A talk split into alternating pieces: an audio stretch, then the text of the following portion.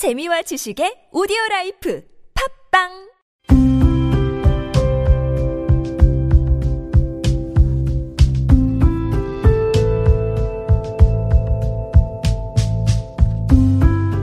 칼럼을 읽어드립니다.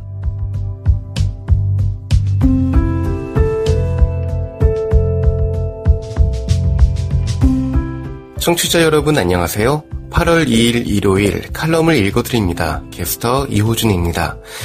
칼럼을 읽어드립니다에서는 여러분과 같이 고민하고 장에게 최신 정보를 담은 글을 골라 전해드리고자 하는데요. 그럼 바로 오늘의 칼럼 만나보시죠.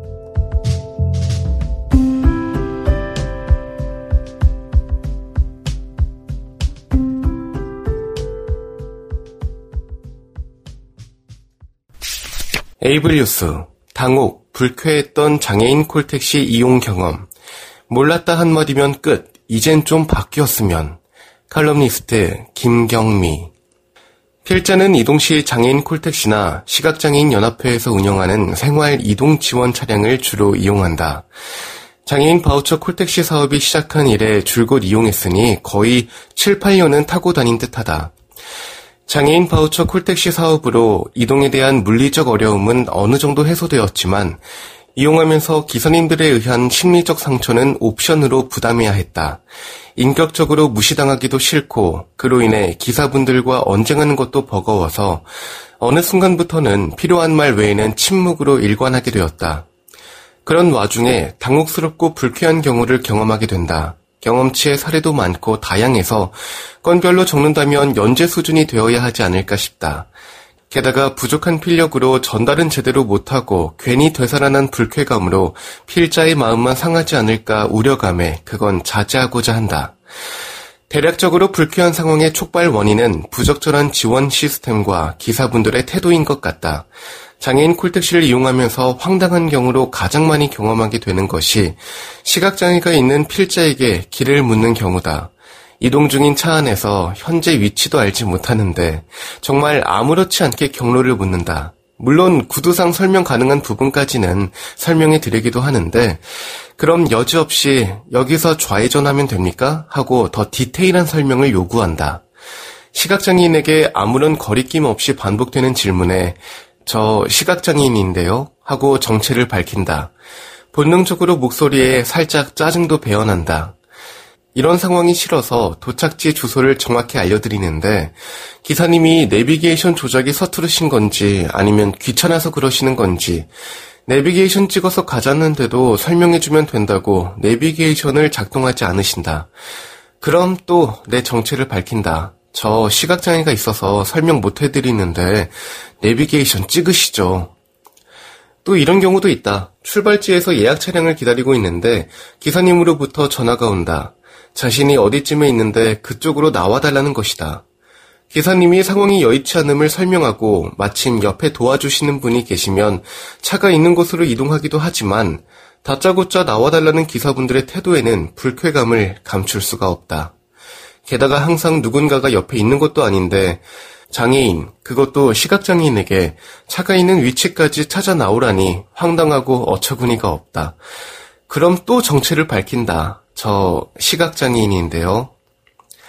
이쯤에서 문제가 해결되면 다시 진정 국면으로 들어가는데 기사님이 한마디 툭 던진다. 옆에 아무도 없어? 이렇게라도 묻는 기사분은 그나마 양반이다. 어떤 기사분은 에이씨 하고 그냥 전화를 툭 끊어버린다. 콜택시를 이용하는 비장애인들도 기다림 없이 집 앞에서 편하게 타기 위해 콜택시를 이용하는데 하물며 보행에 어려움이 있는 장애인의 예약을 자신이 직접 수락하고서는 장애인 이용자에게 화를 내는 건 무슨 경우인지 도저히 이해할 수가 없다. 활동 지원사나 옆에 있는 비장애인들은 장애인의 어려움을 돕기 위함인지 기사님의 영업을 위해 장애인 곁에 있는 게 아니다. 이런 일이 비일비재하다 보니 한 번은 기사님께 여쭈었다. 장애인 콜을 받으면 장애 유형은 표시되지 않나요? 표시가 없단다. 다만 장애인 콜의 경우는 붉은색 글자로 구분한단다. 그래서 콜센터에 문의하니 장애 유형은 개인정보상 노출할 수 없는 관계로 출발지 주소 뒤에 지원이라는 글자가 들어간단다. 그런데 기사님들은 그걸 모르시는 건지 아니면 외면하시는 건지 모를 일이다. 어쨌든 상황이 이러하면 시스템에 대한 교육을 철저히 하든지 아니면 안 보려 해도 안 볼 수 없도록 시스템을 조정하든지 이도저도 아니면 기사분들에게 장애인 이해, 서비스 교육을 철저히 하든지 궁극적인 대책도 변화도 없이 되풀이되는 기사님들의 태도에 언제까지 인내할 수 있을지 모르겠다. 장애인 콜택시는 중증 장애인만이 이용하도록 되어 있다. 물론 장애 유형에 따라 이동이나 보행에는 큰 어려움이 없는 장애인 분들도 이용하겠지만 기본적으로 이용하는 장애인의 장애 정도가 중증이라는 점을 인지하여 서비스를 제공해야 하지 않을까? 장애가 있어도 있쯤은 하더라. 생각하고 툭툭 내뱉는 말과 행동에 그것조차 못하는 장애인에게는 모멸감을 줄 수도 있는데 말이다. 비장애인들이 생각하는 그런 평범한 일상을 당연히 할 수 있다면 장애인으로 불리지 않을 것인데 몰랐다는 말이 시각장애가 있는 필자 외에 또 다른 장애를 가진 분들에게도 자신들의 실수를 합리화하는데 사용될 거라는 생각에 한숨만 나온다. 지금 여러분께선 KBIC 뉴스 채널 매주 일요일에 만나는 칼럼을 읽어드립니다를 듣고 계십니다. 비마이너, 당신의 일상은 몇 번째 구간에 속합니까? 그 마지막 이야기. 칼럼, 홍성운의 한번 물구나무 서보겠습니다. 나의 일상을 도대체 누가 어떻게 판단하는가? 갱신 신청 결과를 받은 건 그로부터 한 달쯤 지났을 무렵이었다. 이번에는 등기로 왔고 내가 집을 비운 사이 경비 업무를 담당하는 선생님께서 우편물을 보관하고 있었다. 나는 집으로 들어와 빠르게 봉투를 듣고 내용물을 확인했다. 나의 유일한 관심은 활동 지원 서비스 시간이 그대로 보존되는가 깎이는가였다. 그러나 나는 갱신 신청 안내서처럼 이번에도 명확한 답변을 찾을 수가 없었다. 알 수 없는 용어들이 난무했다. 예를 들어 통지서에는 나의 활동 지원 등급이 1등급 다형에서 9구간 다형으로 변경된다는 내용이 쓰여 있었다. 하지만 활동 지원 등급이 왜 그렇게 변경되었는지 나와 있지도 않았고 9구간 다형으로 변경되면 받을 수 있는 서비스 시간이 어떻게 달라지는지도 알 길이 없었다. 월 한도액이 명시되어 있지만 그건 지극히 행정적인 차원에서 서비스 시간을 돈으로 환산한 것일 뿐 실질적으로 서비스를 이용하는 장애인에게는 감조차 오지 않았다. 나는 통지서를 뚫어지게 쳐다만 보다가 활동 지원사 분을 통해 서비스를 제공, 관리하는 센터에 문의해 봤다. 센터 측 실무자도 활동 지원 등급이 변경된 이유를 알 수가 없어 구청 공무원에게 문의해보고 연락을 주겠다고 했다. 나는 서서히 화가 났다. 도대체 활동 지원 서비스를 관리하는 실무자조차도 알지 못하는 결과 통지서를 어떤 근거와 설명도 없이 당사자에게 보내는 무책임한 태도는 어디에서 비롯된 것일까? 얼마간의 침묵과 답답한 시간이 지났고 전화가 다시 걸려왔다. 실무자의 이야기에 따르면 활동 지원 등급이 어떻게 변경되었는지는 여전히 알 길이 없지만 그건 담당 공무원도 모른다는 소리다. 한 가지는 확실하단다. 바로 활동 지원 시간이 대폭 삭감된다는 것. 삭감된다는 시간을 듣고 나는 거의 까무러칠 뻔했다. 한 달에 151시간이 삭감된다고 했다. 한번 생각해 보시라. 누군가 아무런 설명 없이 당신의 한 달에서 150시간을 뺏어가겠단다. 한 달은 대략 30일이니까 151을 30으로 나누면 하루에 5시간이 증발되는 셈이다. 당신은 일상의 어떤 부분을 포기하겠는가? 조곤조곤 설명해주는 실무자에게 나는 괜히 짜증을 내며 당장이라도 이의 신청하겠다고 말했다. 손이 바들바들 떨렸다. 그러나 센터 실무자는 활동 지원 서비스 시간이 곧바로 깎이지는 않는다고 했다. 보건복지부는 활동 지원 서비스 시간 변경에 따른 혼란을 미리 방지하기 위해서 3년이라는 유예 기간을 둔단다. 그래서 3년 동안은 기존에 제공되던 시간을 계속 받을 수 있되 유예 기간이 끝나고 또 한 번 재심사를 거친 뒤에도 동일한 결과가 나온다면 그때는 진짜 시간이 삭감된단다.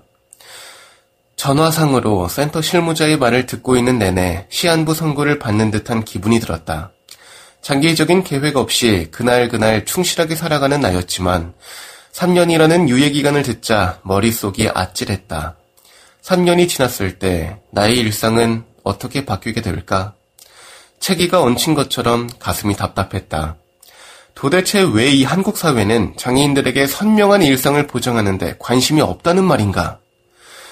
이런 고민을 하던 중 나에게 번뜩이는 깨달음을 준 사람이 있다. 바로 서철모 화성시장이다. 화성시는 지난 6월 16일 공문 하나를 보냈다. 공문의 내용은 활동 지원을 이용하는 장애인에게 형평성을 도모한다며 지원 대상자를 확대한다는 것이었다. 언뜻 보면 보편적 복지의 확대를 운운할 수 있겠지만 여기에는 함정이 있다. 예산을 살펴보니 지원 대상은 대폭 확대할 계획이지만 거기에 투입되는 돈은 그만큼 늘지 않았다. 그러면 부족한 예산은 어디에서 확충할 것인지를 따져 물으니 기존의 24시간 활동 지원 서비스를 받는 최중증 장애인의 시간, 괄호 열고 서화성시장의 입장에서 보자면 아까운 돈, 괄호 닫고 시간을 걷어들여 메꾸겠다고 한다. 당연히 장애인 활동가들은 화성시의 결정에 불복하여 화성시청을 찾았고 그들과 면담한 화성시장은 이런 주옥 같은 답변을 내놓았다고 한다. 왜 가족이 있는데 국가가 장애인을 돌보냐? 이 말을 듣는 순간 나는 숨이 턱 막혔다. 한편으로는 나의 고민이 명쾌하게 풀렸다. 그러니까 인간답게 최소한의 존엄을 지킬 수 있는 우리들의 일상은 어떤 체계적이고 근거 있는 기준에 따라 보장받을 수 있는 것이 아니라 시장의 말 한마디, 더 나아가서는 정책 결정자의 의문스러움으로도 뿌리채 흔들릴 수 있었다. 저들이 내세우는 기준은 애초부터 바람 한 줌이면 쓰러져 버릴 따위의 것들이었다. 그리고 저들의 눈에 비친 우리는 사회 비용을 갉아먹는 기생충일 뿐이다. 이에 맞서 우리는 무엇을 해야 하는가? 우선 활동 지원 서비스 시간을 산정하는 정부의 기준 말고 장애인 당사자, 가족, 장애인 운동 진영이 협의하여 만든 기준을 반영해야 한다. 어떤 서비스가 필요하고 왜 그 서비스를 제공받아야 하는지 기준을 세우는 과정에서부터 여러 주체들이 참여해야 한다. 둘째, 심사 과정을 투명하게 만들어야 한다. 밀실 심사가 아니라 심사 과정과 결과를 누구나 쉽게 이해할 수 있는 언어로 제공해야 한다. 몇 등급 혹은 몇 구간으로 지정되었다고 성의 없는 통지문만 달랑 보내는 것이 아니고 자신에게 주어진 활동 지원 시간은 얼마이며 그렇게 산정한 이유는 무엇인지 설명해야 한다. 정부는 그럴 의무가 있다. 마지막으로 당부하고 싶은 말은 장애인의 활동 지원 서비스 문제를 논할 때 제발 가족까지 싸잡아 거론하지 말았으면 한다. 코로나 시대를 겪어오면서 뼈저리게 느꼈지 않은가? 외부와의 교류가 끊어졌을 때 가족의 가장 약한 고리부터 폭력적인 관계가 시작된다는 사실을 말이다. 나는 장애인이 가족과 동등한 관계를 맺게 되는 순간이 장애 해방의 시작이지 않을까? 이런 주제 넘은 생각도 든다. 화성시의 일방적인 통보 이후 중증 장애인들은 16일부터 화성시청 2층 시장실에서 점거 농성을 시작했다. 그들은 시장실로 들어가는 문에 피켓을 붙였는데 거기에는 이렇게 쓰여 있었다. 자신의 인식 및 인권 상식의 무지함을 아무리 커버해도 훤히 다 보인다. 모르면 배워라. 나는 그들의 말을 반복한다. 제발 그 입 좀 다물고 모르면 배워라.